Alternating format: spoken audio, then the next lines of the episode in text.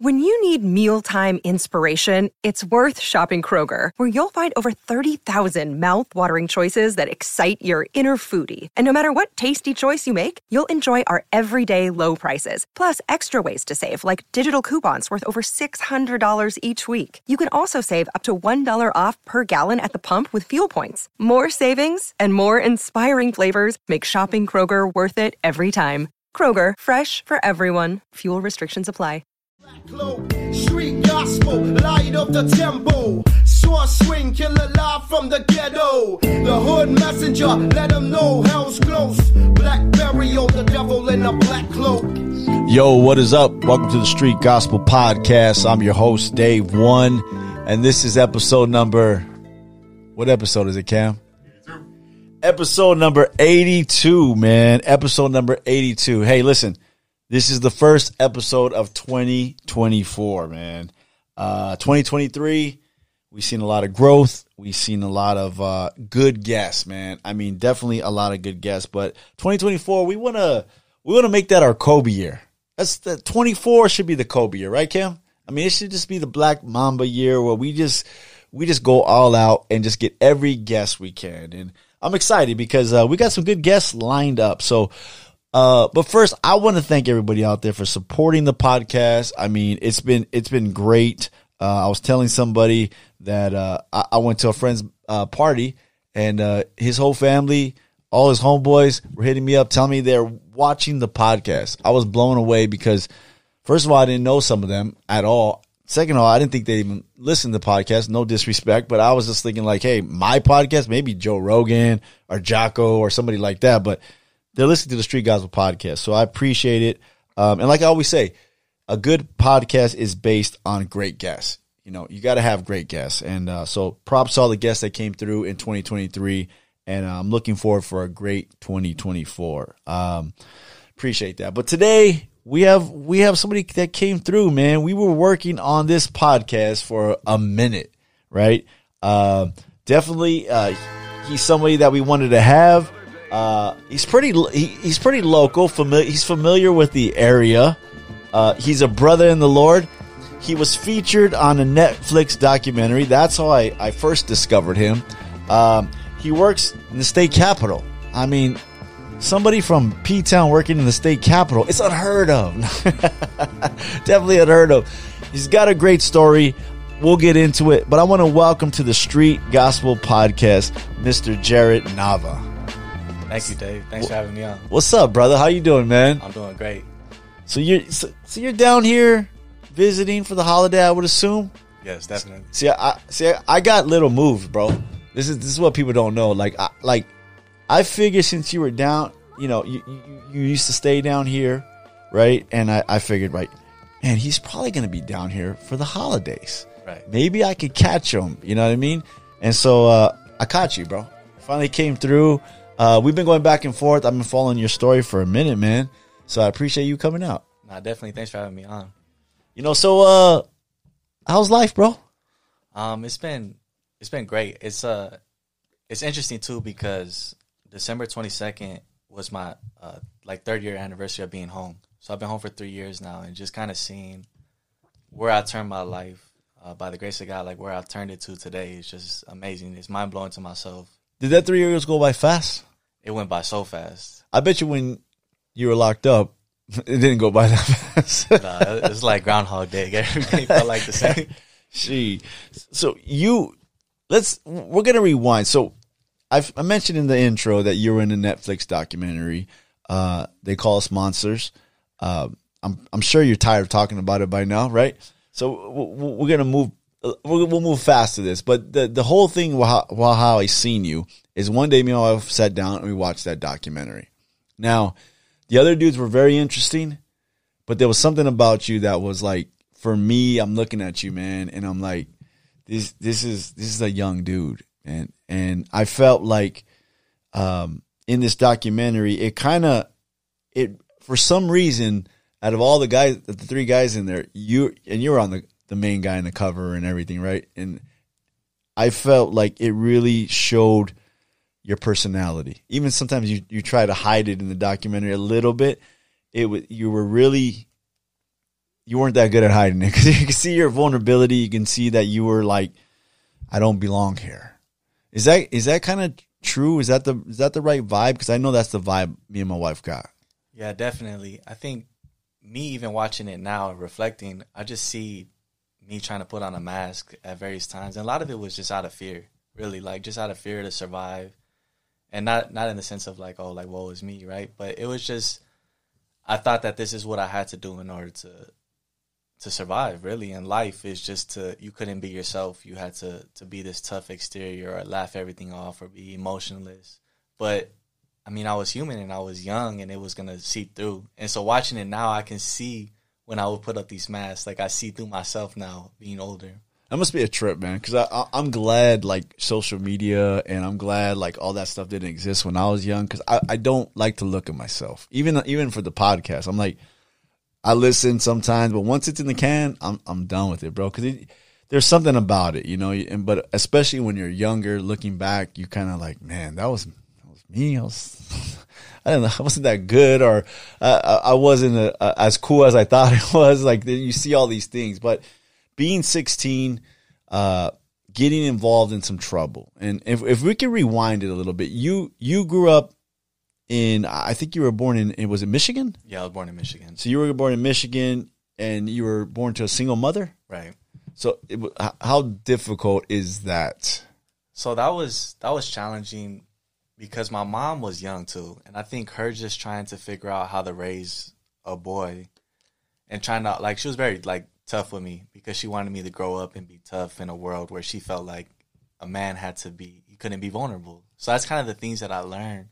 But I think what was was hard is she joined the Navy when I was three, so she would go out on leave, and so I just would stay with you know friends, and so even there was kind of that disconnect between me and her from a young age, which kind of uh, led to other issues as I got older. Just because, like you know, you develop what I learned now is being able like the abandonment issues and things like that. Like I felt abandoned by my real father and then my mom. You know, so like those are the things that was like the difficulties of a single mother because she was trying to do everything she could to provide for me. But as a kid, I'm just like, where's my mom at? Right? Yeah. So I, I mean, to leave you she was just leaving you with friends and everything and going on leave, being in the Navy, and you're staying wherever. Well, like on the base, like other on the base, yeah, okay. like other families, like who are who weren't in the Navy, or like the the wife who wasn't in the like it was just the husband. So I would stay like with, like, like you know friends, friends, family, right, right, okay, Navy okay. family. Yeah, yeah, yeah. So I get it.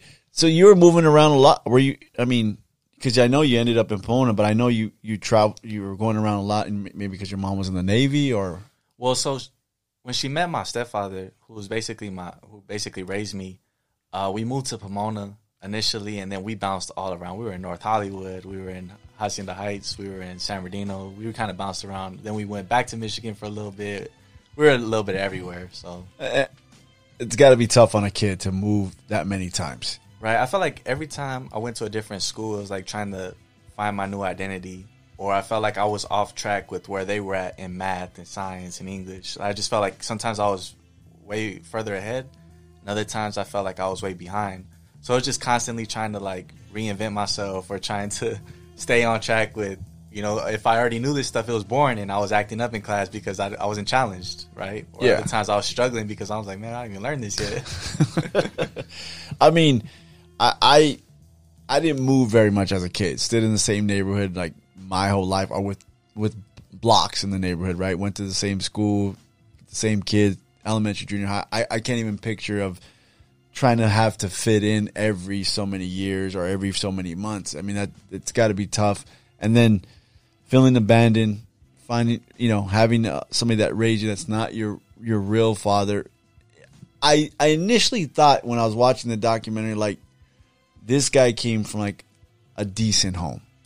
I mean, compared to like a lot of people from the street, like maybe parents are doing drugs, maybe parents are just split up. But I, I, felt you came from a decent home. But then I began to like read and do a little bit more research and realize you did move a lot. There was a lot of times you guys didn't have money.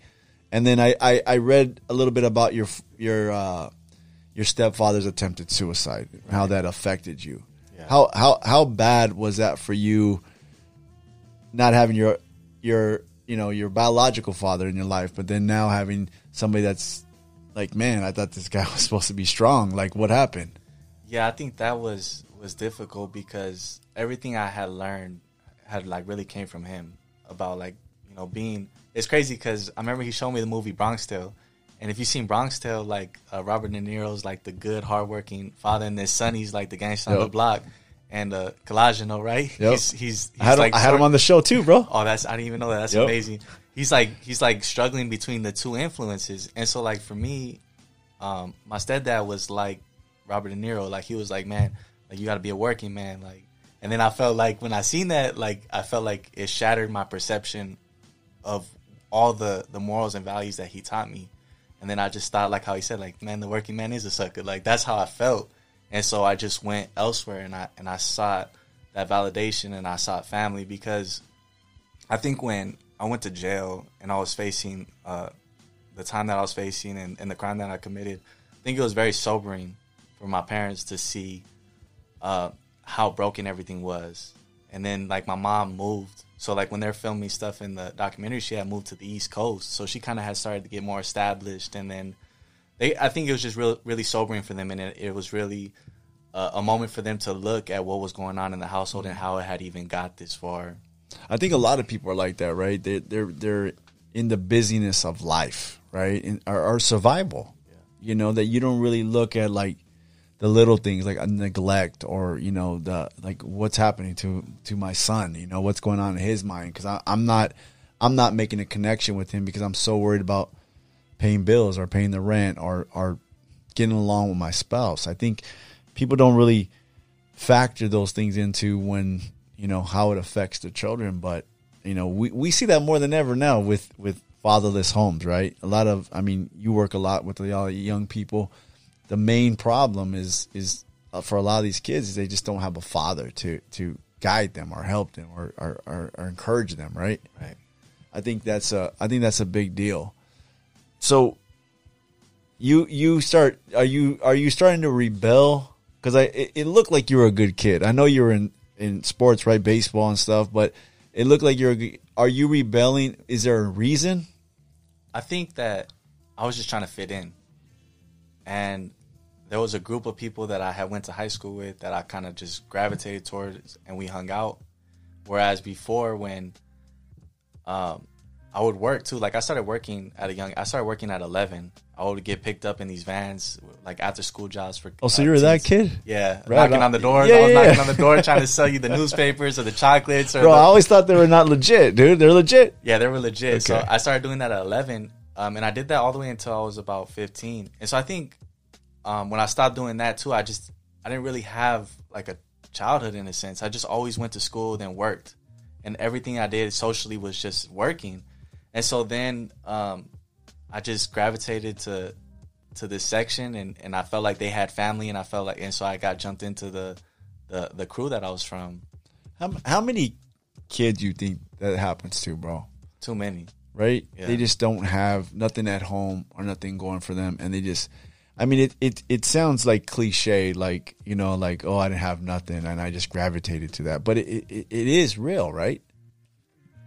Yeah, it's definitely real. It's just when when you're when you don't have that foundation, right? And it talks about that in scripture too, right? Like like you have to have a solid foundation. And so when you don't have that foundation in your household, you're constantly trying to like fill it, right? Like you're always trying to find other things. You you know that's why you see kids like who don't, you know, because a lot of people say, "Well, I had," or "I know people who had it rough," and they never did that, right? And I'm Yeah, like, that, that's all the time. that's true, a hundred percent, right?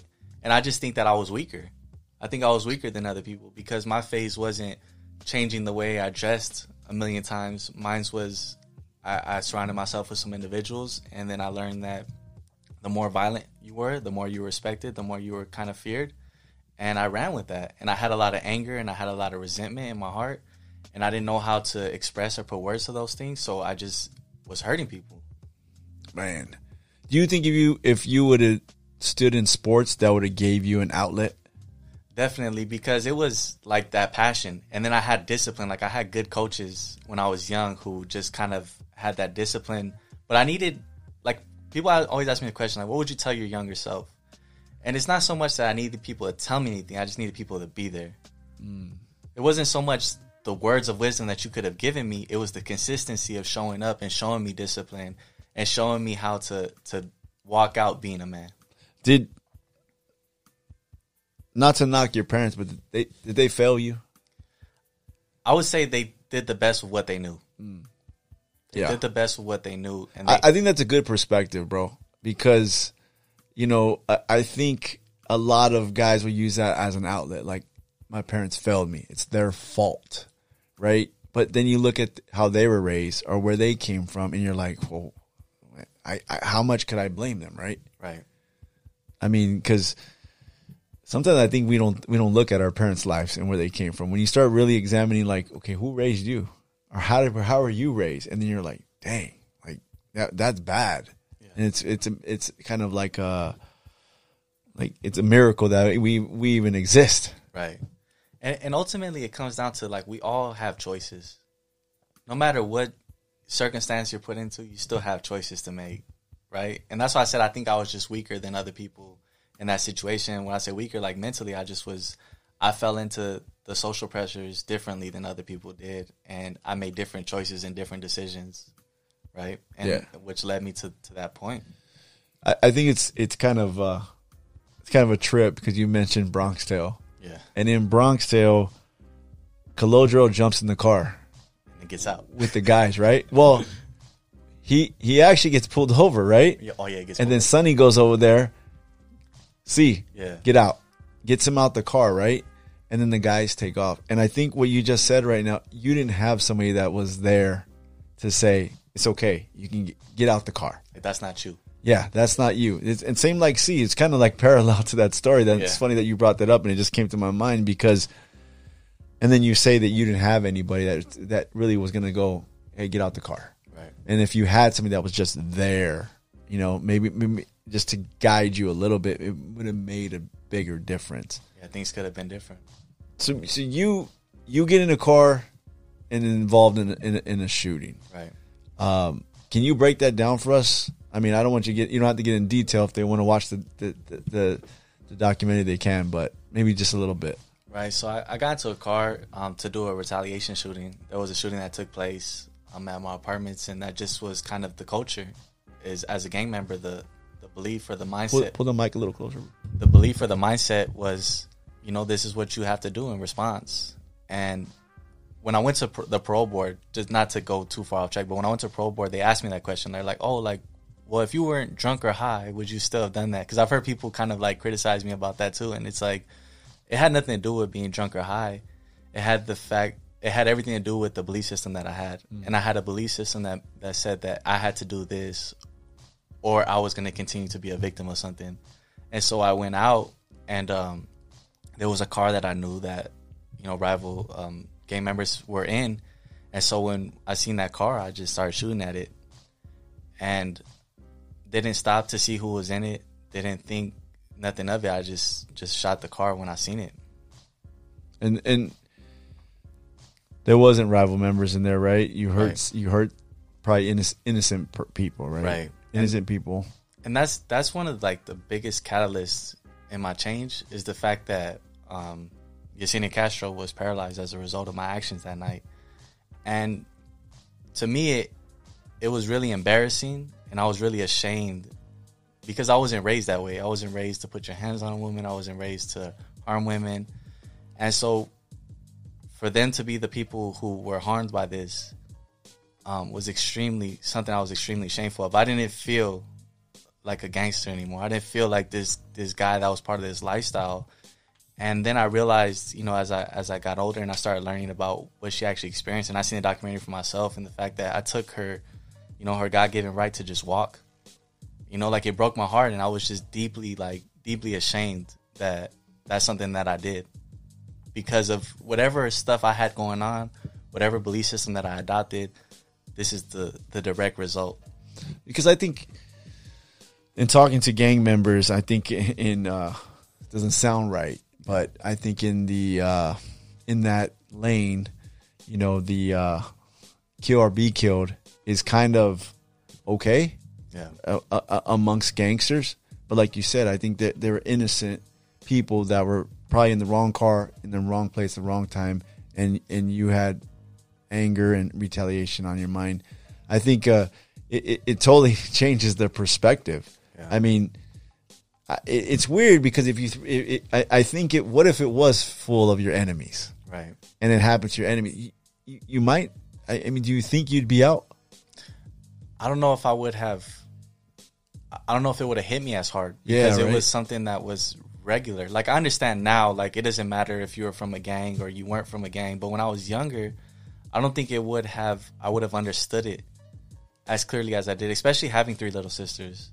That's a weird perspective, huh? Because Yeah. I, I was thinking about that, and I was like, in in, I guess combat, street Yeah. violence, right? It's kind of like, well, good job, if you would have hit your rival members. But I think because you hit uh, that female, I think that it probably snapped in you like, this is what the heck did I just do? Right. And you were how old? I was 17 when that happened. 17 and and so you get you get busted Right. you go to you go to I, I mean how does that feel man i mean did you did you ever do time or did uh, were in juvenile hall at any time or was that your first time That was my first time going in, and it just was at first when I got to uh, LP Los Padrinos, it was just regular at first. Like it was just kind of like, all right, I'm in jail, and uh, just kind of like watching, seeing how things work, right? Just really just like a sponge, just being quiet and seeing how people interact and seeing how things work, and then so just kind of like the the school thing all over again right Yeah, You're- like- uh, where do i fit in new environment. Like I just gotta, just gotta survive. wow Yeah.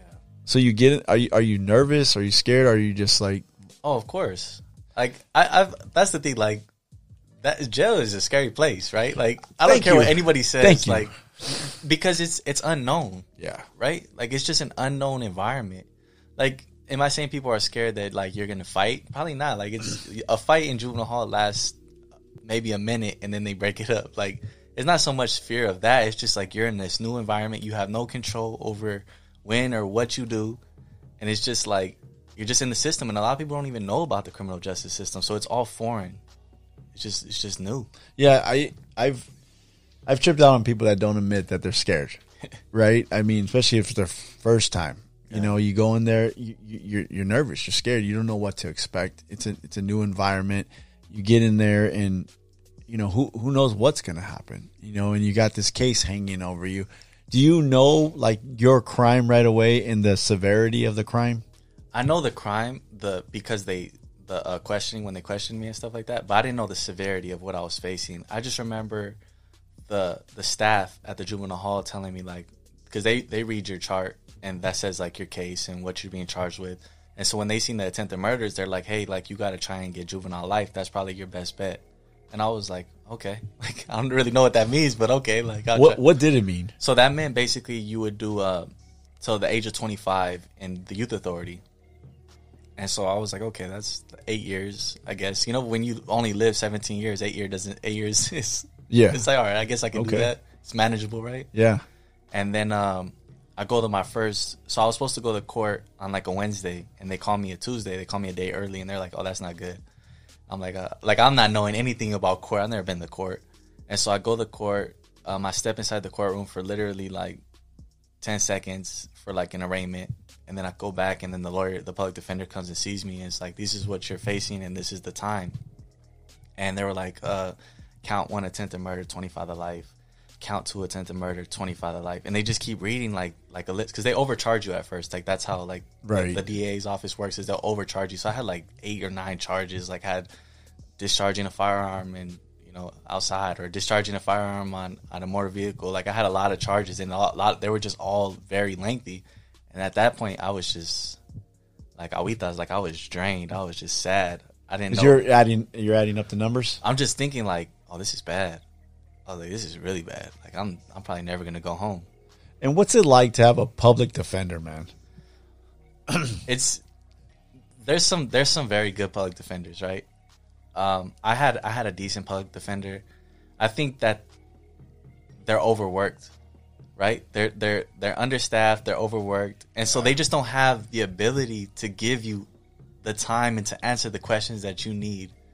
And at 17, I didn't know what questions to ask. like I didn't know what to prepare. I didn't know what to start working towards. I was just kind of ignorant. Like I was ignorant to this whole process. And so I just seen all these numbers and I'm just like, well, what's next? And they're like, oh, well, you'll come back to court in a few months. I was just like, damn. And so then I get transferred to uh, the compound, which is in Sylmar. Now that, when I went there that day, I was really scared because it looks like you go there and it's like the regular juvenile hall. And then there's these huge gates with barbed wire and it looks like a jail inside of a jail. And I remember just walking and I'm feeling like I'm never gonna go home and I'm just looking at this place and I'm just like scared, I'm sad, uh, I'm angry. I just like just feel helpless. You know, I just feel helpless. And at the same time I'm like I'm hiding the fact I'm hiding the reality of feeling what I just did though, to be there. Like that's what I was really hiding though. I was hiding the fact that I had did something like this. Mm. That I had harmed somebody that was innocent, right? And and all people are innocent, right? Like I like to clarify that. Like all, all people are innocent, but I just felt like even at that time that like I was just like felt so ashamed. Yeah, you can't really talk about your your your crime really right to anybody and say, yeah, we are you're gang banging and I shot at my rivals. Yeah, you know, it's like something you don't want to really. I shot into a car and there was females in there, right. and I hurt somebody.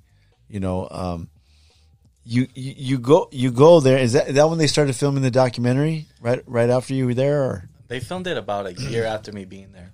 Were you waiting that whole year? You're waiting for your case to get resolved. Yeah, yeah so I'm continuing to go through uh, the case, going to court dates, and so they keep you there until you turn 18, then they send you to the county jail. And so I'm just kind of just continuing to to go. And what are the what are the lawyers telling you, or what are you what are you doing in that year process? There, are you just you're just sitting? So the yeah, I'm just going to court dates, and they're just saying come back, and uh, nothing really is being resolved. My preliminary hearing was like the like that's like the first hearing where they they start laying out the um, the facts of the case, and and and the victims had to come and testify. And so that day was rough. I was like, yeah, like this is, and I felt like it was like really coming after me because I had a co-defendant, but I felt like it was like really the focus was on me. And so, uh, yeah, I'm just kind of still going through the process, just waiting, really. And they're not really telling me anything though. It's just kind of just keep going the court dates, like come back in two months, come back in three months. And they got you. Uh, I mean, the, the name of the documentary they call us monsters. Are right. are are they literally calling you monsters? Like, like this guy, and you're like, I'm not. I'm not really that guy. I'm actually a nice kid that like sports and you know was probably playing video games you know a year or two ago you know? Or do you really feel like i'm a monster? Um no but i seen the first time i seen them kind of portraying that is when i went to trial. So um like in the juvenile hall when when i was first in the unit like nobody really knew how to cut hair. So the only way to cut your hair was just like all or nothing really. So i remember like you know my hair was getting long. I just cut it all off and i remember that court date they took pictures of me and so it was like the point, like that image, oh, like he's bald headed, tattoos. They had me take my shirt off, and so like when I seen that in in trial, I was like, oh, they're trying to really paint me like I'm a terrible, terrible person, and I did a terrible, terrible thing, but I knew like, man, I'm not like that's not who I am. You you're almost in like a a, a, a you're in a lose lose situation because right. you got to cut your hair, you cut it bald, you go to court, you you, you already looked the part, right? right? All right, I looked the part then if then if you come and you dressed up, right? Somebody brings you clothes for court and you look nice and you're wearing like some of these guys, you wear glasses or something like right. that. Then they're looking like, oh yeah, this guy's faking it. Look yeah. at it. So it's like, I mean, how how bad for at that point in time? We'll talk a little bit more in advance, but uh, is the court system for a young guy that doesn't have like the resources, right? And, and this is where I think I don't think this is my belief, but when people talk about like you know, even like racism or, uh, you know, injustices. I, I always say the, the, the, there's only one injustice to me finances. Right. If you have the finances, like I, I feel that's the only place where where we really see like up here and down here. Like and and there's white dudes that don't have the finances and they're gonna be charged just the same. You know, it's it's there's black dudes that have money and they're going to get off because they, they can afford to. Do you do you agree with that, or is this that is that the wrong perspective I'm having? Nah, definitely finances is huge because if you could pay the money for a better lawyer or pay the money to be out on bail while you're you're trying your case, the the opportunity of you getting a lesser sentence or doing better or even the case being dismissed is extremely higher.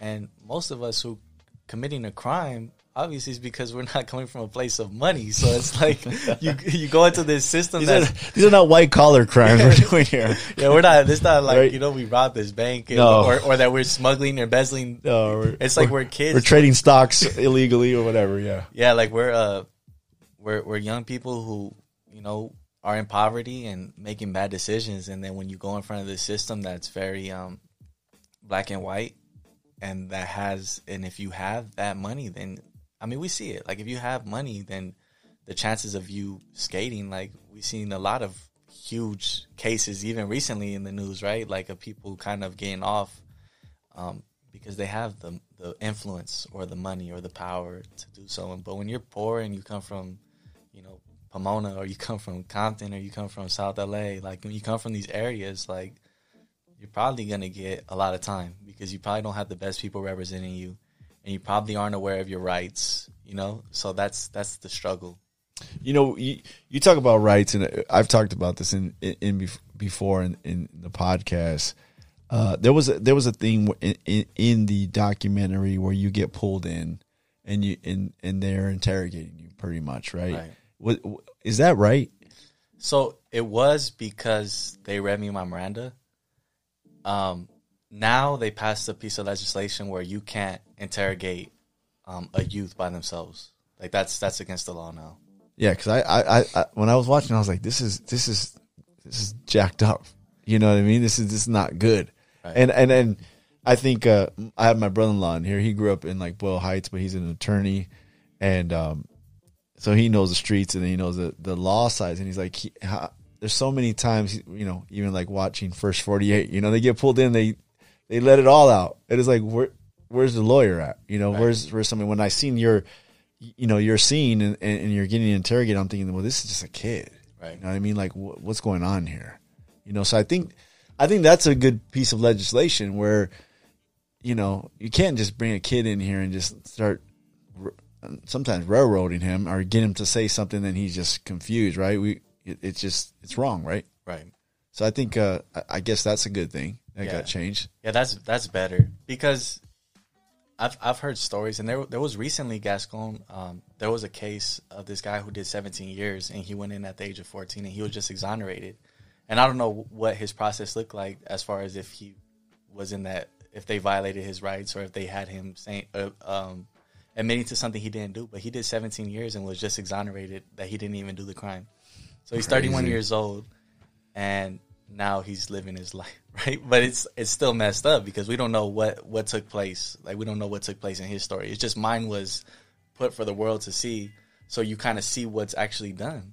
Yeah, it's, it's, well, I think me and Cam were talking about a documentary today. Uh, what's the one we are talking about? About the guy that went to the Dodger game? Long shot. If you watch Long Shot, bro, I mean, the dude was fighting for his life. You know, went to a Dodger game and, and got saved because basically they were filming at Dodger Stadium that day and they caught him in the crowd. I mean, the dude was like, you know, he was he was he he had family that was affiliated with the neighborhood, but he literally went to the game with a friend and take take his daughter to the game. I mean, when you look at stuff like that, you, I, I, even myself, I look at like, man, or I even tell my kids, you know, like you're driving down the street, you accidentally hit somebody, kill them. I mean, we can that can that can be on any any of us, right? That can, an accident, you know, much le- than a crime, of course. But if you don't have the right representation, like, dude, To go like, that fast. it can go yeah it can go bad fast bro i mean i mean it's it's it's it's pretty crazy so you you wait a year they filmed the documentary documentary i think gave a do you, do you think it helped you I think it gave a face to my story, opposed to just like paper. on paper right? Because I mean, storytelling has been used since the beginning of time, and so when you're able to see it, it's a little different than just reading. You know, like if you were to like just read uh, about this terrible thing that I did, and then read like, oh, he's doing this now, then it's like, ah, I don't know. But I think being able to see it and see like right a kid that maybe that's not that's he's not inherently evil, right? Like Yeah. or he's not this wicked person. Right. He just made a terrible decision. I think being able to see that definitely helped me a lot. I think that's like the like the podcast, right? I mean, people make comments. I put a video up. They'll they'll go in on on you know a short fifteen second clip, Right. You know, oh that that that's not gonna happen, or they knew better. Da, da, da. I'm like? I listen to the whole podcast, Right. You can put a face, you know, with with with this story, like you said, and, and really get a different perspective once you see it visually, or listen to the voice, or see remorse, or see, you know, uh, whatever they, they they they have, you know, and really get a picture of the face with the story. Right. So I, I, I do think it did because I think especially in your part because I, I really I remember watching it with my wife and we're like, dang, like I, I can see this kid like he just got caught up in the wrong thing. So I think it, I I believe it helped you and it, it, it changed my perspective. And anybody out there that hasn't watched it, watch it. You, you you'll understand a little bit better. So you wait for your case. Waiting for the case. I got transferred to the LA County Jail after they're still kind of they're still filming the documentary, but we finished doing the like the story where we're writing the story part of it. And I get transferred all, all of it. Well, me and Juan get can, uh, transferred to LA County Jail. Which is Whole different world now. this is another scary moment now. super scary. Like Right? that was like we're going in here with grown men. It's just different. Like it's you hear all the worst stories. I remember talking to family. They're like, if you could survive the county jail, you could survive anywhere. And it's like you're going in, and the first thing they do after you're waiting there for who knows how long is they uh they make you strip all your clothes, and literally there's like probably like forty or fifty of you guys. You go inside of this little small cell, and you're like you know kind of just covering yourself and it stinks, right? And then they walk you guys to the shower, and then like like a, they have like another cell of like fifty guys, and they have you guys all showering. You're just showering fast, and it's just it's it's like like an animal. Feel- right? Yeah, like it's literally dehumanizing. Like now it's like you're an animal, and you kind of they give you your your clothes, and then you get dressed fast, and then you go to medical, and then you we pull up into this dorm like at I don't know maybe like eleven o'clock at night. And we got transferred to the county jail at like six in the morning, and uh, it's just alive, and it's just grown men just thugging, like it's just grown, just a dorm, like a maybe like a hundred man, maybe hundred fifty man dorm of just they're just straight thugging. And and and what do you do? Do you do you have advice on how to handle yourself? Do you know what to do, or is it once again, the you know the the, the chameleon in you, it's just like, how can I fit in here? Yeah, I mean, you just kind of go in. They ask you like who you run with, where you from, and you just kind of do that, and then they start lacing you up as to like what the rules are, what you can and can't do, and all that, and you just kind of, you just just, just chameleon. You just got to fit in, right? You just gotta just gotta do the time now. So when you try when you when they ask you where you're from, now you you weren't from like a gang gang, right? Right. More like a tag banging crew, right? Right. Which is back then was was popular. I mean, it was something that that that dudes did. Now they're mostly gang members, Right. right? They blended in. Are you having struggles like where, well, that's not a real neighborhood. Like, where you from? Like, are do you ha- do you have to do you have to join or do you have to you know what what do you do? I'm just kind of under the umbrella of being a southerner, so I just kind of come in. I'm just a southerner, and uh, I'm from Pomona, and then that's it. Like that's just You, you that's it. You just got to fit in. with- just at that- young. I mean, I, like I worked out and like I, I wasn't like an idiot. Like I just knew how to be quiet and I knew how to pay attention to stuff and I knew how to follow rules. You know, I learned how to follow rules in jail, so I just did that. So I never really got into any issues. Like I, and I stood uh, in general population the whole time. And when you're fighting the case, what what what is your what is your defense? I don't really, I don't really even have a defense. I'm just kind of like just going through the motions, waiting to see what's gonna happen. That's it. you So Yeah. so you're you, see that was another thing, man. Where I think like you're not saying like somebody else fired the gun. You're not saying like you know uh, they for, the gang forced me. If I didn't do this, this is what happened. I I, I think you kind of just like said this is this is what this is what I'm due. Yeah. And it was all on me. I like even in the questioning, like I took the rap for everything, and it was just kind of. I was thinking maybe if I went to trial, I'd get something less because they offered me um, thirty years, and to me, thirty years and going to trial and getting life just felt the same at eighteen. You know, at eighteen years old, like that's more. That's more, almost twice the amount of time I've lived. So I just figured, let's go to trial and see what happens. Thirty years is, is like life, right? At that point. it point, felt like right? it at, at that age, right? Because Yeah. like life, that just sounds so long. Like I'll be 48. Like it just felt very, it, it just didn't seem real to me. So I was just like, well, what's the difference if I go to trial? So that's what I just, I just went to trial. and and were you thinking about the things that you never did, Of course. being so young? Of course, like, but you know what? At the same time, no, because my experiences in life were kind of limited. It wasn't as bad as when I seen guys who are older and who are coming to jail and who are facing a lot of time because they actually had lived life. Mm. Like I hadn't really even drove a car. I hadn't really had my own apartment. I didn't. I didn't really have a lot of those things. I didn't have those life experiences. Whereas now, if I was to go to jail now, I don't know if I could do it because I've experienced so much more of life That's a crazy perspective. Yeah, I didn't think about that. at 17 though my life experience was so limited it didn't it didn't seem as bad as it would now Yeah, because you're probably like, well, I got somewhere to sleep. Yeah. I got food. yeah i'm not worried about sleeping at the park like it's like it's all right you know That's a that's a trip. I didn't really I didn't really uh, I didn't really think of it that way. Like you don't have the, you, don't know what you're missing. In other words, right Man. So you're facing 200 uh, i years on their yeah books, about like right? 200 yeah And and you finally get sentenced. right what is what is that day like? so sentencing is when they show me like laughing in the documentary but what was what was harder for me was getting found guilty Is That it a day- nervous laugh? huh Wha- Is it a nervous laugh? Oh, I mean, no, I was. It was kind of cocky.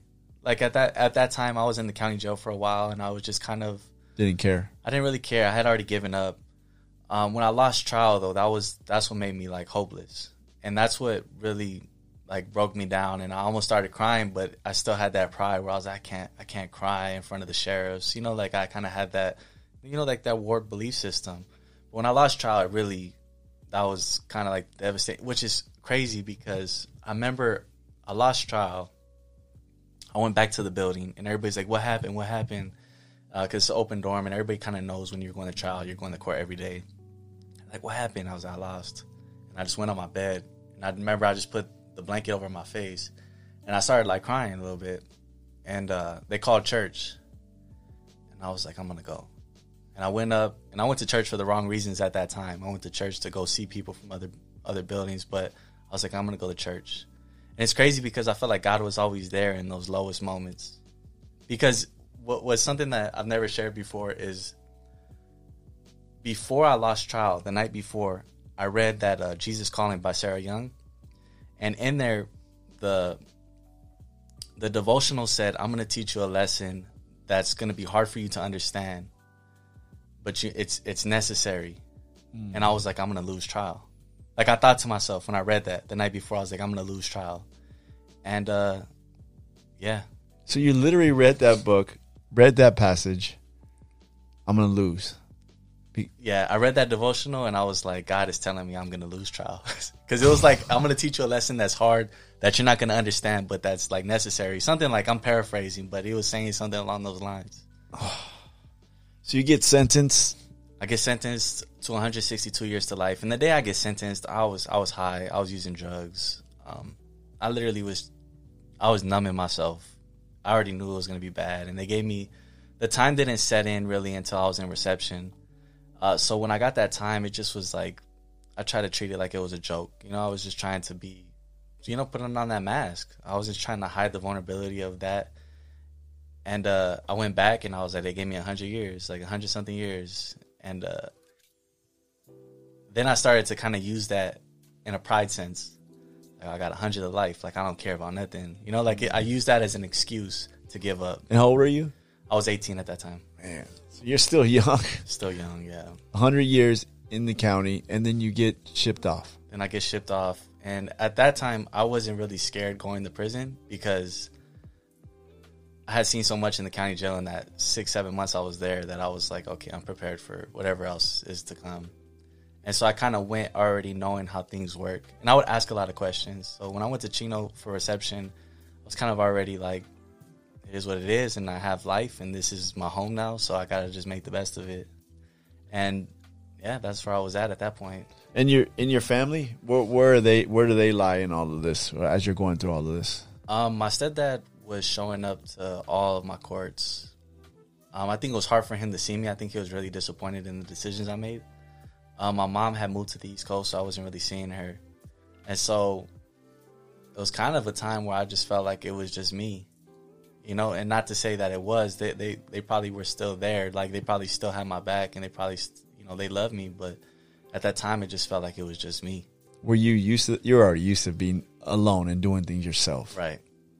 Man, I could I could never fathom, you know, going through trial alone or going through, you know, or just being on my own through something like that. That's like, you know, if anything, anybody in jail probably be like, yeah, my family. That's the only reason. That's the only thing I have. Yeah. You, I mean, to not really have that and just to say like, this is just on my own. It's it's, it's crazy to me, man. It, it almost felt easier though, because I didn't have anybody crying to me and saying like, "What's gonna happen?" or "How this is gonna like." It just, I just was doing it alone, and it was, I was just like, "This is just my life now. This is just what it has to be." And so, it, in some ways, I felt like it made it easier because I didn't have that.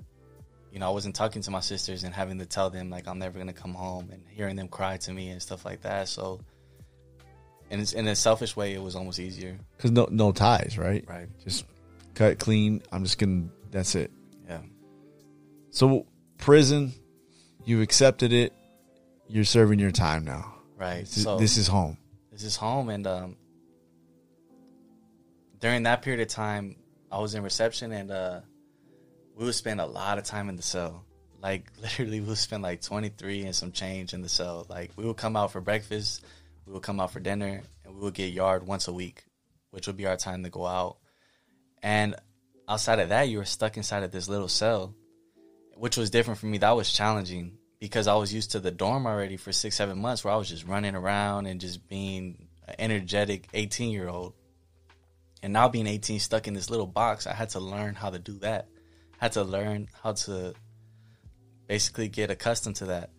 And so I started reading, and um, the only other time to come out was to church.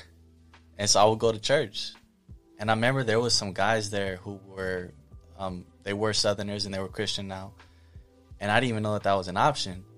But they were like, they seemed so sold out for Christ. And I had never seen something like that in my life. Like I had never seen men of God. And seeing these men serve God and, and be passionate, preaching the word to us, because they were in blues too. They were they were incarcerated too, and they would be the ones preaching to us. And I remember the first scripture that really, really um, pulled at my heart was John 15, where it talks about the Father being the, the vine and uh, the vine dresser and Christ being the true vine. And I remember that just, just I don't know why, but it just was like so real to me, like when it was saying that, right?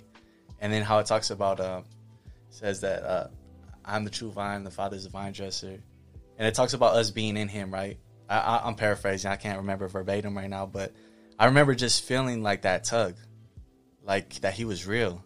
And then I just started to read the word for myself during that time. It was just me and Him. You know, I had a celly, but it was just me. It was just me and God. We was just hashing things out. Did, did you ever have any experience with God, or did you know of God? Did you guys ever go to church, or just just We were This uh, we were like Christmas and Easter Christians. Okay. so we would go. CEO Christians? Yeah, so Christmas and Easter only. yeah, that's it. so we would go on those on those times, and you know we would go for the food, and we'll go for the the jumper, and the you Yeah. know, like that is experience. But when I was fourteen, um, I lived in a neighborhood um, from like eleven to fourteen where this van used to come pick us up and take us to church. So when I wasn't working, this is the beauty of people before Ubers, right? Right. These people were doing Heck it; they were yeah. onto something, Right. But uh, so they would pick us up and take all the little neighborhood kids to church. And I remember they were planting these seeds. And at the time, I still was like like a knucklehead kid. Like I was over there trying to like hook up with girls at church, and like I wasn't taking it serious. But I remember certain things like now that were those seeds were planted, like the uh, the um the armor of God and things like that, like the little songs Yeah. that they would have us sing. But anyway, so they they funded me to go with with some other kids from the neighborhood to this big convention in Anaheim for youth. It was like a youth convention, and I remember when I was fourteen, um, and I was watching like I said I had started watching like a lot of porn and stuff, and I remember the pastor up there just preaching. He was just going in. He was just like he was just talking to me. I felt like I felt like everybody was gone. It was just me and him. That's And he you know it's good. and he was just talking to me, right? He was talking about porn addiction. He was talking about all these things, right? And they they did the the sinner's prayer, and I remember I accepted Christ, and I just felt it was so real. And I remember coming back with that light, and I remember telling my mom, like, "Man, Jesus is real." And I remember I came back on fire. Like I came pumped. like at fourteen, I came back on fire, and uh I just had no discipleship. You know, Once had no- again, you didn't have nobody to guide you again. I didn't have the guiding, but Man. I, cause like I've always been like a sold out person. Like whatever I'm gonna do, I'm gonna do it all the way. And I remember uh, knowing it was real, and I remember I used to still pray and talk to God, even when I was living destructively. I still would talk to God, but I just didn't know who He was, and I didn't have that discipleship Right. to learn who Jesus was. And so I knew He was real. I couldn't deny Him so that's that's what made it that's what made me more receptive to it. And my mom that was one one thing my mom taught me when i was young. Um, she said never turn anybody away from you when they want never turn somebody away when they want to talk to you about god. So that's something that i was taught to always respect. So when whenever anybody would come talk to me about god i would respect it and i would hear him out. Wow. So you you you go to church, you start seeing guys that kind of look like you, right. That probably did some crazy stuff, right and you start saying, "Well, they're serving God," and you kind of are they giving you some guidance now? Do you have some examples, some discipleship going there? Uh, a little bit. Not there wasn't as much contact because we were in reception and they were kind of mainline there, and so we weren't able to like really like interact that much just in church. And there was a lot of guys, and a lot of guys were trying to just talk to them, and you know people were trying to you know get their stuff like, hey, can you bring some food down here? Or you know people had their stuff going on, and uh, I just remember the word like what they were preaching on, and so I started opening up the word for myself. I had that that this blue Bible, this blue study Bible, and I started digging into it. And before I knew it, like I didn't want to cuss no more. I just felt convicted when I would cuss, and then before I knew it, like I felt fake, um, introducing myself as my as my moniker. And so I just went out and I told you know the homies I was like, hey, I'm I'm gonna be a Christian. I'm gonna serve God. And they were like, nah. I was like, yeah, like I'm, I'm gonna be a Christian. They're like, nah. I'm like, no, I'm, I'm, serious. like, just call me Jarad. Like, I'm gonna be a Christian. Right. And they're like, well, that you know what that means and all that. And So uh, it, it me, you you have to be sold out, right? you got to be sold out Because if no they see you, yeah, they see you half stepping, then you're in trouble. you're in trouble. Yeah. So, um, and I made that decision at 19, and at that young, anybody who knows that young with that amount of time going into prison, there's certain things that there's a custom where you know certain things are expected of you, and I just I was like, I'm going hard in the other direction. I wanted to let you know that this podcast is brought to you by Elevate Ministries. Elevate Ministries is an authentic, passionate, and innovative church in the heart of Orange County, California. They strive to make their services welcoming and encouraging by intentionally engaging you in all senses to stimulate a spiritual hunger. If you're looking for a great church that's on a mission to change the world one person at a time, I encourage you to check them out at www.elevateministries.com and on Instagram at Elevate Ministries. It's not easy, right? Because you you have to be sold out, and you can't co- you basically can't really come back, No, there's no coming back from it. man. You're serve so you you start serving God. Everybody says when you go to when everybody gets saved in jail, Yeah. right? Everybody turns to God in jail Which which makes so much sense, right? Because when you, you're at when- your lowest point. when you have nothing, Yeah. right? When you have nothing, you see how glorious and you see just how amazing he is when you're at the bottom with nothing, with no Right. distractions. You see like how beautiful God is and you see the beauty of this gift, especially like you know they they use the analogy a lot of Christ basically, you know, you're you're in this this trial, you're in this courtroom and God is the judge and the the devil's the the DA and he's prosecuting you and then Jesus just comes in and, and pays the penalty and then you go free. That's kind of the analogy. So I think a lot of people adhere to that because they've been through it. Culturally it makes sense, right? And so I think a lot of people can understand that, but I think people struggle with making Christ their Lord. Cuz it's it's always fun and games to have a savior. Yep. It's amazing to have a savior, right? Yep. But it's it's hard to have a Lord. Yeah. You know? To, to live the way He wants you to live, Yeah. right? to set the tone for you. Yeah, everybody wants to be saved. Save me, Lord. Uh, Get me out of this situation this time, and I'll serve you. Right. And it gets you out, and then you're like, oh, it's cool. We, we we're moving on. well, how did your perspective change after you gave your life to God? So when I gave my life to Christ, he just started to like open up my heart, and uh, I was kind of ostracized a little bit because I was young and I was choosing to serve Christ in this environment of gangbangers, Because they want to use a young dude like you, right? right? And I have a life sentence. Not and- in that way, but in, Right, yeah, not- in a negative way. in a negative way, right. just to participate in the activities. And I was like, now I'm going to church and I'm praying for people in the yard and I'm telling other people about Christ. And I remember people would tell me like, we'll be at the basketball court and they'd be like, hey, when do you go home? I was like, oh, I'm never going home. They're like, what? What would you mean? I was like, oh, I got like 162 years to life. And they're like, they're like, damn. They're like, why are you so happy? I was like, man, Right. Jesus, brother. Like, let me tell you about him. You know, and I used to have my little deuce deuce pocket Bible. That's what they would call the little, they call it deuce deuce, the Little little, pocket Bible. And I would just uh, minister to people because I was like, man, he's real. Like, like he's he's shown up in my life. And uh, I remember one of my my good friends who's home now and is doing really well, who knew me and we're from the same place. He showed up in the prison and, I, and he was like, excited to see me. And I was like, hey, bro, like, I'm serving God now.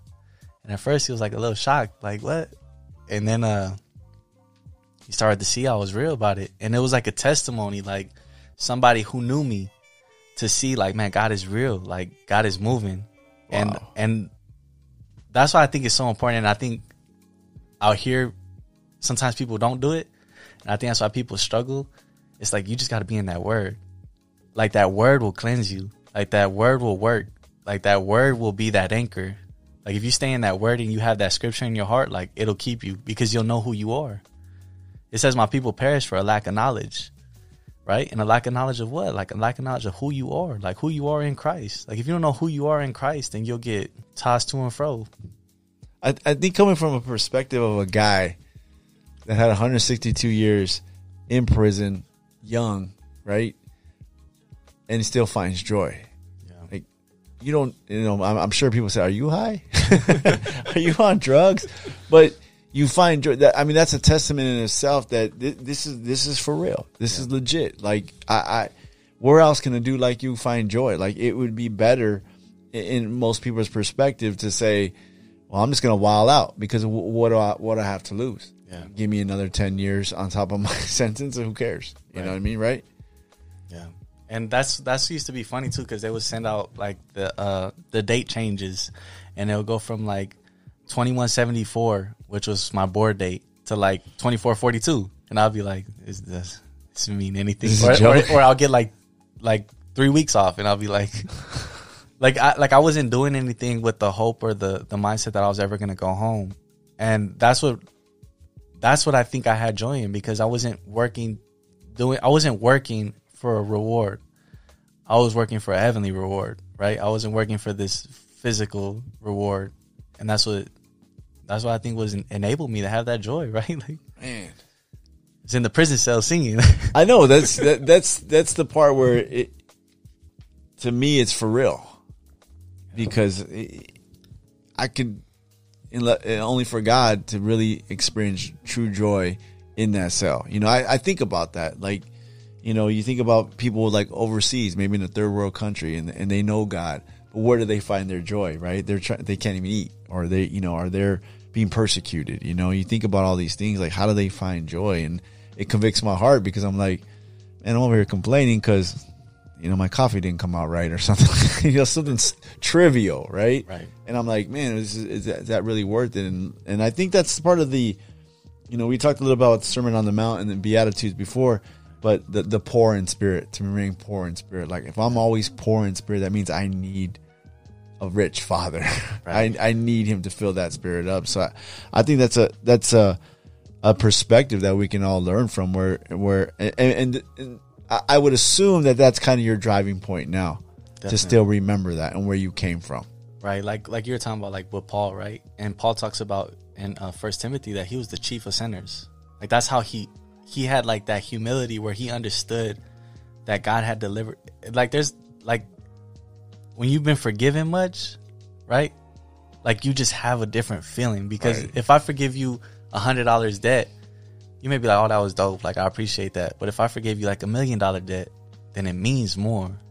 Yeah, I'm, we- we're best friends. because You know, it's I'll like whatever, whatever. it, it, it's just it just shows. So for me, having done something so terrible in my life, to be forgiven and to say that like I love you and I've called you my son, it just it just felt undeserved, and I would be a fool not to to accept it. Like to reject that, I would be a fool to reject sonship, basically, right? To to Yeah. to reject being able to call Jesus my friend, and it just was so it just was so real. He just like would show up, and and it was I had tough days, you know, like I was in prison, I had life as as a kid, I had tough days, and he just always showed up for me. Just always showed up. Like, and my one of my favorite scriptures is in uh, Philippians four six. It says, um, "Be anxious for nothing, but in everything with prayer and supplication, make your request known to God, and the peace of God, which surpasses all understanding, will guard your hearts and minds in Christ Jesus." And that's just what guarded my heart and my mind from being bitter, from being resentful towards myself, mainly towards myself because of what I've done to to be there and because of the decisions I made. I had to let God guard my heart and mind to be like, no, I'm still to use you to be the salt and light. And Where you're at right now, you're to be my salt and light in here. You're to be my hands and my feet. And um, I didn't have a lot. My family didn't have a lot, so I wasn't uh, blessed abundantly as far as financially. But I never went hungry. You know, like God always had me, even in that environment, and I gave freely. I didn't hold on to anything. I wasn't stingy. I just gave freely and uh, never needed for anything. Man, bro. That's crazy, man.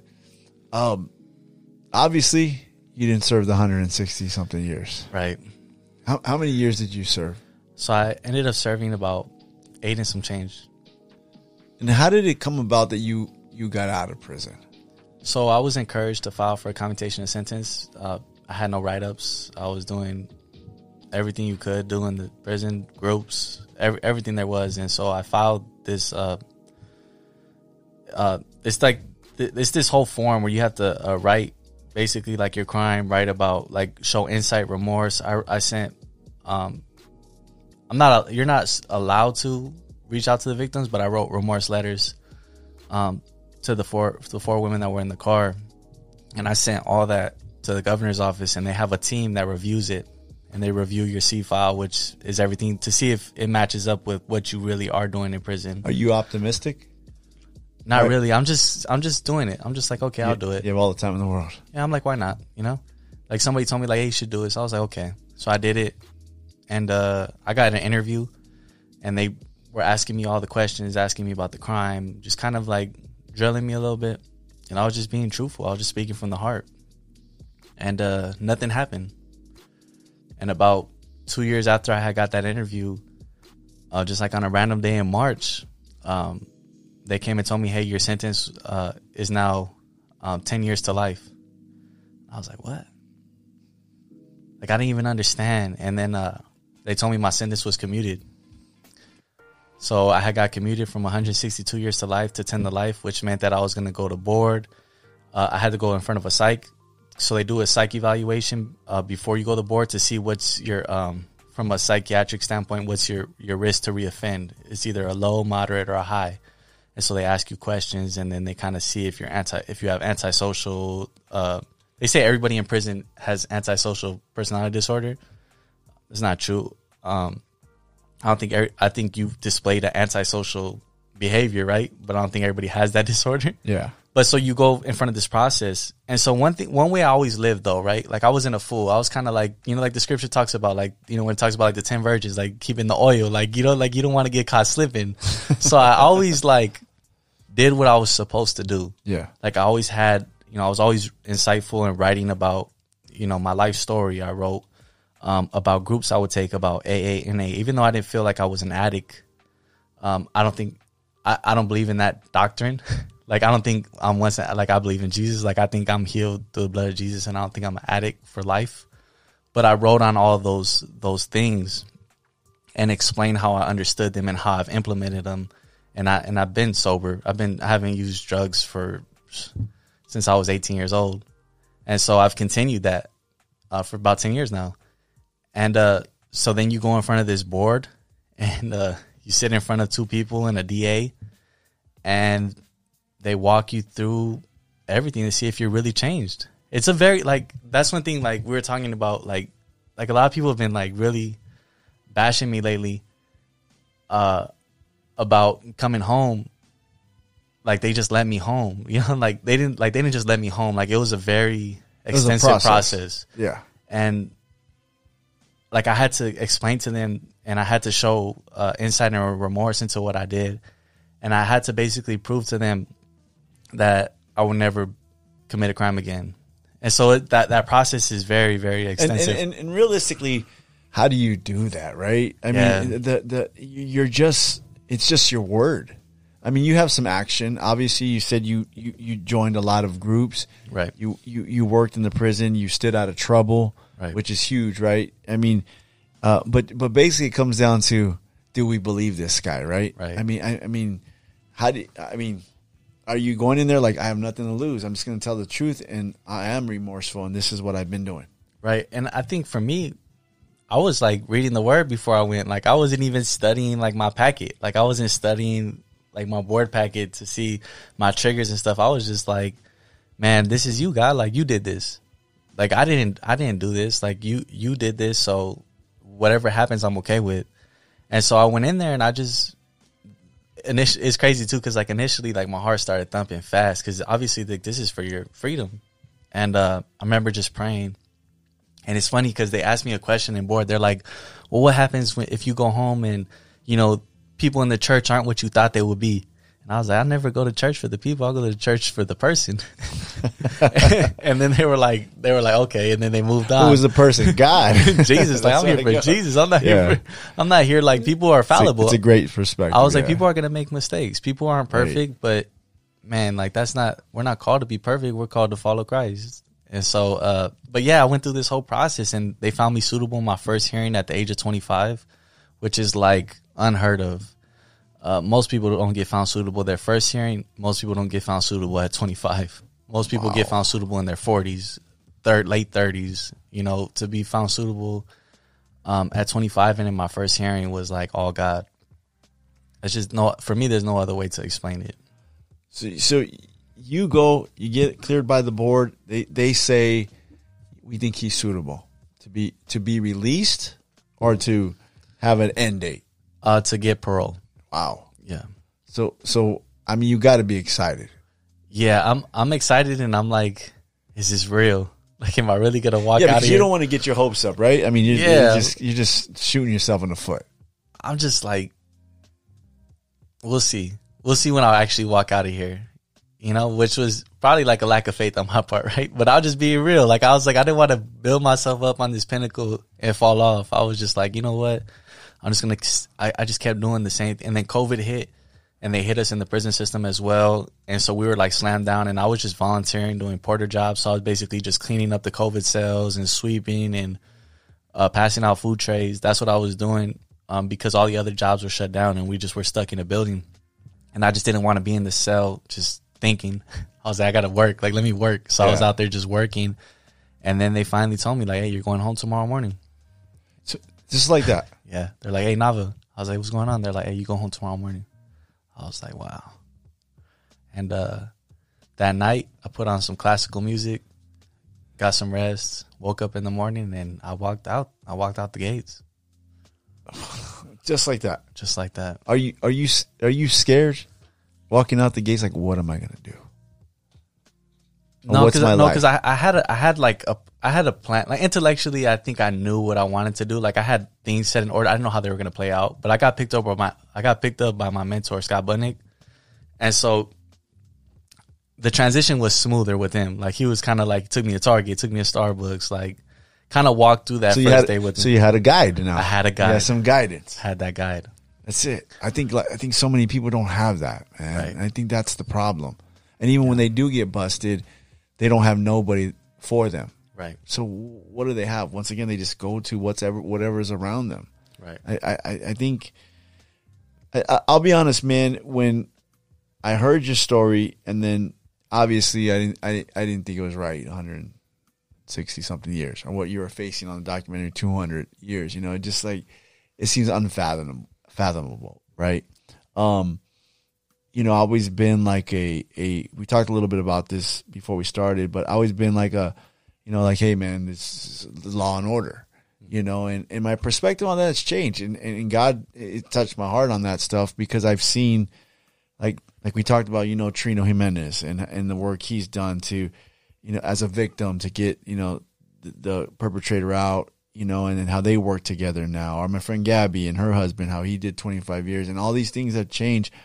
And hearing your story, my perspective really changed. And that's why I reached out because I was like, man, I, I want to get this dude. And I didn't even know the story of how God touched your life. Right. You know, I was just like, I believe this guy. Like, there's something about you that I, I say, yeah, I, I believe that. My, my, my thing is, is like when I got like a little, a little nervous is because it gets political, right? It, get, right. it really gets political, and we're in a political political state that just everything's political, right? No matter what we do, and and it, it, we kind of get away from humanizing people because we we just put them in. Oh, you're in this politics or this politics, right? Or you're in that religion or this religion. You know, you believe in Jesus or you don't believe in Jesus. And sometimes we don't actually look at the person. And when I really looked at the person, I was like, I want to have this guy on. You know, you got we talked a little bit about you getting beat up the you know maybe the last couple of months, right? Right. Um, and and and people making memes or making posts and saying, "Hey, this guy, you know, uh, got off." You know, and was serving. I like the way they phrase it, right? I, I, I and I saw it, bro. It's, it's totally unfair. You know, ex gang member. You know, was on you know, was doing 162 years. Now he's working for the state. Yeah. Right? Now he's working for Gavin Newsom. Like you and him are right side by side, right? right? And you know, it, it, gives a wrong perspective. It doesn't put a human, once again, a human face or a story, you know, uh, to the face. Um, but I think it changed for me, man. I think it, it, it changed for me. And when I look at your story and what you've done, um, I think like it, it's the ideal situation for a young kid that got busted and, and to be able to do some time and get out, but be remorseful, be repentant, and and, and want to just do good, right. right? I mean, what's your take on that, and what's your take on like the people that have come against you and say, "Hey, this guy shouldn't be out"? Because there's people out there that are very, you know, hand pounding on the desk, you know, right and part of me part of me struggles a lot with it too because I'm like like you're you're coming at me so hard, right? And I'm like you're like rehashing a lot of this stuff. I imagine for the victims as well, because I'm I'm hoping that people aren't harassing them with saying like, "Oh, look at he's doing all these things," because I just feel like that's terrible. For me though, I'm just God gave me a second chance, and with that second chance, I'm trying to make sure that maybe one other Jarad doesn't sprout up and, and commit a crime like this. But I understand why people are angry because they're not seeing the whole story. Or, or they could be angry with the fact that I'm out at all. They could just feel like I should be condemned. And I mean, they can, they have the right to feel that way. They have that, they have that right. All I can do and all I can control is trying to be the best version of myself and to be Christ like and try to do what God sent me um, or gave me the second chance to do. And I'm to do that, you know? And I want to have those tough conversations with people. Like, I'm not opposed to sitting down and talking to anybody and sharing and walking through any of the issues that they have with it. I'm not. Like, I'm open to that. I just think it has to be reasonable. You know, like if we if we can have a reasonable conversation, right. like I'll I'll answer questions you may have. Like if right. you want to know how I got here, like I, like let's let's have the conversation and I'll share with you, right? And then from there you you can have your opinion e- either way. But for me it's like I know that I didn't just get out. Like who just gets out after that time? And so I'm like God God gave me that second chance and I'm to continue grinding and I'm to continue serving and I'm to continue um, being used in whatever capacity he sees fit. That's just what I'm to do whether people I, I wasn't surprised though cuz I'm like this is what the word of God talks about that you're gonna be persecuted. And so I'm like, it's it's okay. That's okay. I think you've taken it in stride for sure, man. I think it, when I seen the post, I was like, oh man, you know, like, you know, I, I think we live in an era of of fair or compare, right? I think I think right away in every situation, especially online, whatever it may be, we we is this fair, right? And, and everything's not fair in life. We know that, right? Or we compare, you know. So, well, his crimes don't compare to to this guy that let's say molested five girls or raped somebody. You know, it's it's always like fair and compare. I think going to the court system, I think you you really have to look at each case individually. And unfortunately, there's no time to look at each case individually, right? Right. Is that an issue in, amongst our court? What is the what is the, some of the issues amongst our courts that, that will not give a guy like you a chance? Because it was it, it was God and it was that that intervened right there, right? And it was a lot of people was call it luck, but we know it was God. But a lot of people ain't as lucky or have God like you had in your corner. I mean, there's we got the prison population from 170 something thousand to 97,000 and I think even that's a lot of people to try and cipher through and see is this person a first time and an only offender. And I think what the board is looking for though is they want you to be able to connect the dots so that they can see and they want it to make sense. That's why it's harder for guys when they commit crimes later on in life for like the border parole to understand this guy who snapped and did this murder at 40 because it's like what can stop you from doing that again but i think it's easier for them to look at a, a youth and be like oh man like there's a lot of people who will say that that's not true but i've met so many people police officers people who work in the senate just all guards when I was in prison who said, "Man, when I was your age, I did a lot of stupid things that could have landed me in the same position that you were in. I just didn't get caught." Mm. Like so many people would tell me that, and I think that when you're young and you have the ability to make the worst decisions, then oftentimes you're going to probably lean more to making those decisions if you don't have, you know, that that father in the house or that mother in the house to to be able to be like no or to lace you up, right? And I think it's it's hard. The, the system is hard. It that that's something that I mean, as a, I'm, I'm studying criminal justice in school and just kind of seeing the the origin of our criminal justice system is, um, it's a there's a lot to unpack it's, there. There's so many facets, right? There's a lot to unpack there, and I think that man, we just we're we're doing a lot of great things in California. Apart from a lot of the fear mongering and a lot of the um, the focus on some of these things, like I think we have to be people who are who are willing to look at the stats and see how things are really playing out. No, does, does everybody deserve a chance? I'm not an abolitionist, so I wouldn't say that everybody should just be let out. I think that people should be given the opportunity to present themselves and see if they're no longer a risk. At least, at the very least, if they were 25 or younger, because the brain science proves that the brain's not fully developed, that why not give those people just an opportunity to present themselves to see if they have done the work to change? Because when somebody lives in prison, there's a record. So let let's just look at the re- let let them prove or disprove whether they're they're ready for it or not. Right. I, I think there is uh, youth. I'm I'm in agreement with that.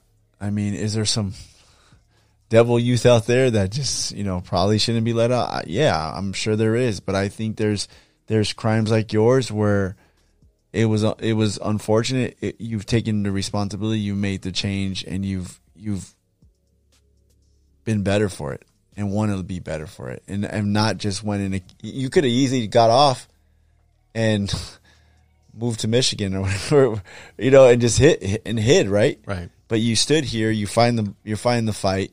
You're you're you're you're you're speaking, right? You're you're trying to help the youth.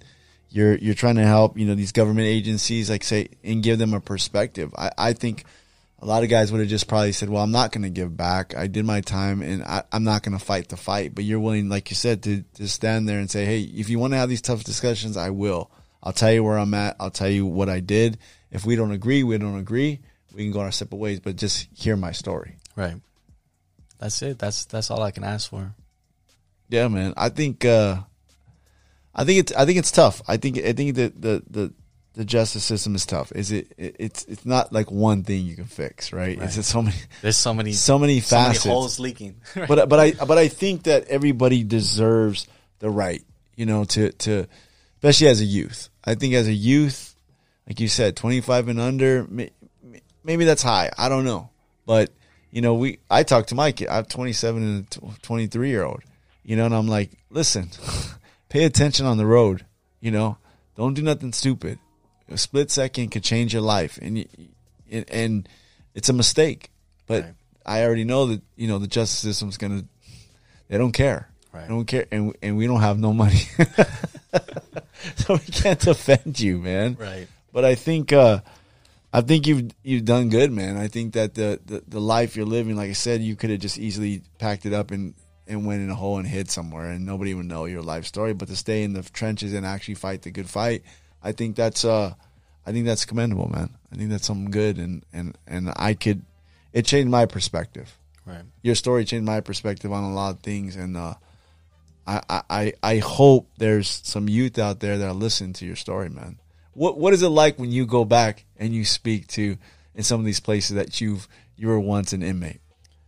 it feels it feels like I I feel comfortable because I have credibility there. Like uh not to knock any decisions made by anybody, but like I stood uh general population mainline the whole time because I felt like my whole life I was running from things. And that was one thing I used to pray and ask God about all the time like like if do you want me to be here or where do you want me to go? I just want to be wherever my story can be the most credible. And the fact that I stood it out the whole time, I can go to a general population yard, I can go to an SNY yard, I could go anywhere to go speak and share my story because I had the credibility that and and when I go speak to certain guys who've been down a long time, they're like, You stood you paroled from a general population yard and you did this the whole time and I'm like, Yeah, because like God is I'm like I'm trying to show I'm trying to sh- tell you like you can't refute this evidence Yeah, like this evidence is going to convict you because there's nothing you could poke holes in. You can't poke holes in the story because everything I'm telling you, like it's just culturally, like this is the truth. This is what happened. And so it feels great to go back into those spaces and have that credibility and to have lived and having slept on some of those same beds or bunks and just share with them like, man, like I know what it feels like to spend Christmas in jail. I know what that feels like. You know but let me tell you how i did it right? And so that's kind of the the the beauty. And man I, have you heard of uh jerry flowers? No, so jerry flowers is this pastor out of uh texas. Fire. And i was listening to a message uh recently and he was talking about the word decide. And the word side right means like to kill. So side like in pesticide all these different it's in a lot of different words right? And uh d means to move away from. And so when you decide to serve Christ, that means that you're killing your old self and you're moving away from it and you're moving towards Christ, right? With that, that's what you say when you say you decided to serve Christ. And so I look at it like when, because I decided that when I step into these spaces, I'm dying to the fact that I don't want to be back into a prison. I don't want to be back inside of a juvenile hall. I don't want to be, I'm, I'm dying to that because I know that I'm called to this purpose of bringing hope to the hopeless, right? That's that's the thing is is shining. Maybe my story will be that thing to get them through this holiday season, hmm. And that's why like sometimes I, I pick up uh, uh, Global Tel Link calls from prison, and uh, sometimes I don't have the the time to talk, but it's like sometimes that conversation is what they need, and so because I decided to follow Christ, I got to kill my desires, and I got to kill what I may want in the moment. You know, because we have our flesh, right? The flesh is yeah, and you you have to kill those things. So whenever I step into these spaces, I'm remembering like it's not about glorifying that lifestyle. It's not about glorifying how I got there. It's about spreading hope to the fact that you can make it through this. And if you're not gonna and, and making it through it, I tell guys, don't think about going home. Just think about being better. Right? Like live I always tell guys, live how you would live if you were free. And if you're still using drugs and if you're still engaged in certain activities, that's the same way you're to live when you go home. Mm. So if you want to go home and stay home, you have to live changed where you're at. Because if you can't live changed in there, you can't live changed out here. which which should be that's a great perspective, man. I, which should be our perspective for everything, right? Yeah. Man, Li- li- live like you should. Right. Like live live how you do in church on Sunday. Yeah. Monday, Tuesday. Be that guy. Right. right? In and out, you know, ev- wherever you go. I mean, great dude, man. I appreciate you coming through, man, and sharing your story. Um, now you're working at the state. Yeah. Right. Now I'm working for the Senate. Got got a girlfriend out there. Yeah. pulled up in a ride, looking pretty fresh and in shape, brother. You know, how, how's it feel, man? Three years. Um, honestly, it just it feels amazing. I just like when I when I talk to to my girl and stuff. Like I just I don't recognize who I used to be. I just feel so far from where I used to be and the things that I've done that when I go to work in a suit, like I just I forget sometimes. I forget when I take off my shirt that I'm covered in tattoos. Like I forget sometimes because I just don't live that way no more. And the things I've been able to accomplish and be a part of these past three years is just amazing. You know, that just it's just mind blowing. It's just that's why it just points like I'm like like God is real. Like if you don't believe it, like let's sit down and talk because I'm like the things that I've been able to do. Like I've spoken in New York, I've spoken at USC, I've spoken at various colleges that I never would have thought I would ever be a part of, or that people would want to hear my voice and share about you know my life or how I made it out. But what I notice is that a lot of people live in prison out here. A lot of people live captive out here, and it's just showing that there's that freedom in Christ. You know, like you, it doesn't matter the circumstance, or matter it matters your heart. And so I'm just kind of like, there's been there's been challenges these past three years, right? Like I went into jail as a kid, and now I'm 28 years old. Um, and I've had to learn just basic life things. Like I had to learn how to cook, really. You know, like I had to learn how to pay rent. I Had to learn You how to make spreads no more, bro. I Nah, no more spreads, no more soups, no no ramen in my house. Robin, throw that away. So just I had to learn to be a man, and I've had a lot of help um, since I've been home. I've had a lot The of basics, right? The, Yes. the the things we t- paying a bill. right, right? Paying for insurance, getting insurance. You know, I mean, that's a lot. It's a lot, and I think that's why a lot of guys rather be inside, right, than than face reality of everyday things. right, and that's that's one thing I just encourage men in, in all spaces that I step into is like don't be afraid to ask people for help. Like I feel like as men, there's that culture of like you shouldn't ask somebody for Right. help, and that's that's my like even in interviews they're like, "What's your greatest strength and weakness?" I was like, I was like, my greatest weakness is that I don't know how to do certain things, but my greatest strength is I'll always ask how, and that's something that has been um, enabling me to be successful since I've been home is reaching out and having a strong support network and asking people how to do things instead of trying to figure it out myself or getting stressed out or just drowning in life. I just ask people how to do things, you know, and I ask the Father, right? Like that's just how I, that's just how I live. That's it. Yeah. Do you ever get down, man? Yeah there's there's days where it's it's it's still rough you know especially um you know i just i have to live with the decisions that i made. And uh there's days that i feel extremely ashamed of like sometimes it's it's hard to do stuff like this because we're discussing the worst thing i've ever done in my life and how i came out of that. But at the same time um it says in the word of god it says a righteous man falls seven times and gets back up but a fool won't. So i've fallen I'm not perfect, but I keep getting up. I keep serving God. I keep going to church. I keep praying. I keep reading His Word. And so that's what's that's what's enabled me to. It's like when you're on that solid foundation. You know, it talks about the in the in the Gospels. It talks about the house that's built on the sand, and when the storms and the winds blew, it, it tore it down. But when it's built on the rock, it could beat against it all at once, but it's still gonna be standing. Good stuff, man. I appreciate you coming out, bro. Yeah, Thank you, man, me. for spending some time with us, man. Uh, definitely love your story, man. Uh, we got one last thing though. I'll let you guys get out of here. It's called the Furious Five, bro. And we ask you five furious questions. Have a little fun. We were serious most of this time. Let's bring it down a little bit. Question number one on the Street Gospel Furious Five. If you could change places with anybody in the world for one day, who would it be? Man, I'll probably have to sit in the White House for a day. The I'd have to White House with for the- Biden. Oh, see, see what it's like to, to He he wouldn't even know you switched with him, bro. Sleepy Joe. Sleepy Joe would be like, "Who is this guy? oh, you work here." All right.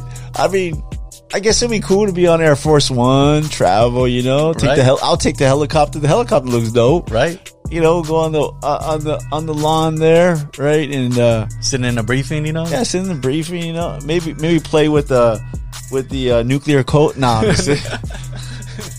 that's dope. All right, president's cool. Question number two on the street gospel furious five.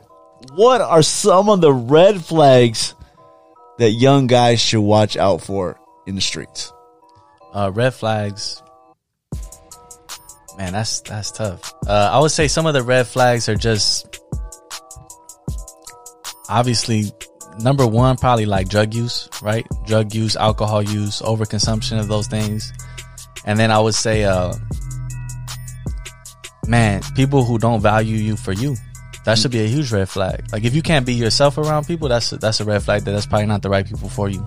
Keep it moving. Yeah. Question number three on the street gospel furious five. When you got out, what was the first thing you ate? The first thing I ate was a big old steak and some shrimp. Ooh, man. Yeah, surf and turf. Were you used to sh- shrimp and, and steak? Nah, You already. I mean my grandma used to throw down growing up. Okay. but, this was this had been a long time. I would think a young cat that got busted early would probably be like, "I'm getting me a nice cheeseburger, man. Let's get let's head out to In and Out. It's like three of them in Pomona." All right, question number four on the Street Gospel Furious Five. You're a baseball player. Favorite baseball player of all time? Man, all time. I mean, I got to go with a Dodger though, just because I, I'm just a Dodgers fan. There and, we uh, go. I, I want to go with like Valenzuela, or I want to go with Hershiser, just because I, Ooh. I, I'm just a big. I like pitchers. yeah, But uh man, that's tough. That's tough. I'm gonna have to go with David with Dave Roberts though. Just the reason why is because when I used to play baseball, there was a way he used to steal bases that Right. was just different. right. Dave Roberts was Dave Roberts is the reason why the Red Sox yep. won that World won. Series. Yeah. they're, they're the reason why they had that Yeah, World Series. classic. Dave, Dave Roberts is and- he's immortalized for stealing the base. yeah, just and, and as a kid playing baseball, that's what you love to do, just steal bases. So Dave Roberts, I had to say Dave Roberts is my favorite. What what what position did you play? I played center field and catcher. Do you still play? Uh, I haven't found a league. softball? I want to find a softball league. I haven't been able we to find one yet, though. Hey, I used to be catcher too, bro. Yeah, catching's fun. You involved in every play. Your knees hurt. you gotta be. You gotta pay attention, man. Yeah. Might get hit in the wrong place. question. Question number. Uh, number. Uh, last one. Question number five. The Street Gospel Furious Five. One piece of advice that made a difference in your life.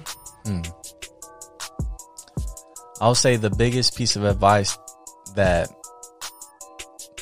that probably still sticks with me to this day is that um people will celebrate your victories and accomplishments, but they identify with your struggles. So always being real. Because you walk into rooms and this is what like, you know, just something I live by is like you walk into rooms and you know what most people like to do is poke their chest out and talk about all the things that they've done. But most people will be able to see the human in you and relate to you by knowing your struggles. So when you be able to talk about your struggles, I feel like that's the most effective thing. And another thing that I learned from my pastor is when you walk into a room, you should be uh uh how do you say it? Uh like you gotta be you gotta set your mind out like uh how does it say it? I can't think of how he says it. It's powerful though. He talks about like being like like Christ Christ minded. Like so like when you walk into a room, you shouldn't be uh like you shouldn't be uh focused on yourself. You should be focused on like who God wants you to to reach and meet in each room. So every time I walk into a room, I'm like, what am I here for? Who am I here for? So it's like letting my the way I speak, the way I'm walking, my demeanor, like I gotta be on point because it's like I'm in this room, whatever room it is, for a reason. Dope, man. Yeah. I appreciate you coming out, brother. Uh, thank you. Anything you want to shout out before you get out of here? Man, I just I just thank everybody who's who's been a part of enabling me to be successful and they know who they are. So I just appreciate all the help and all the love to be where I am today. Dope, man. Appreciate you. Everybody out there, check out uh, the documentary. They call us Monsters, but also follow. Where they couldn't follow you at? Uh Jarad J A R A D underscore Jacob. We're gonna blow it up, bro. On We're gonna- Instagram. We're gonna blow you up right now. follow him, man. See what he's really about. Get the full story. Get the full perspective. Uh, obviously, we brothers in Christ, man. I got your back, brother, and uh, you know I'm I'm I'm happy to finally meet you in person, man. I love your story, and uh, story of redemption, story of overcoming, story of uh, turning your life around, like Paul. You know what I mean? Nobody liked Paul. Right. Paul had a record. You know, Paul was the worst of the worst. He was the chief sinner, but God used Paul, and and Paul's like second to Jesus in the Bible, right? right? So I appreciate you for coming out, man, and uh, whatever we can do to support you, man, let us know. Thank you. I appreciate it. All right, everybody, we out. Peace.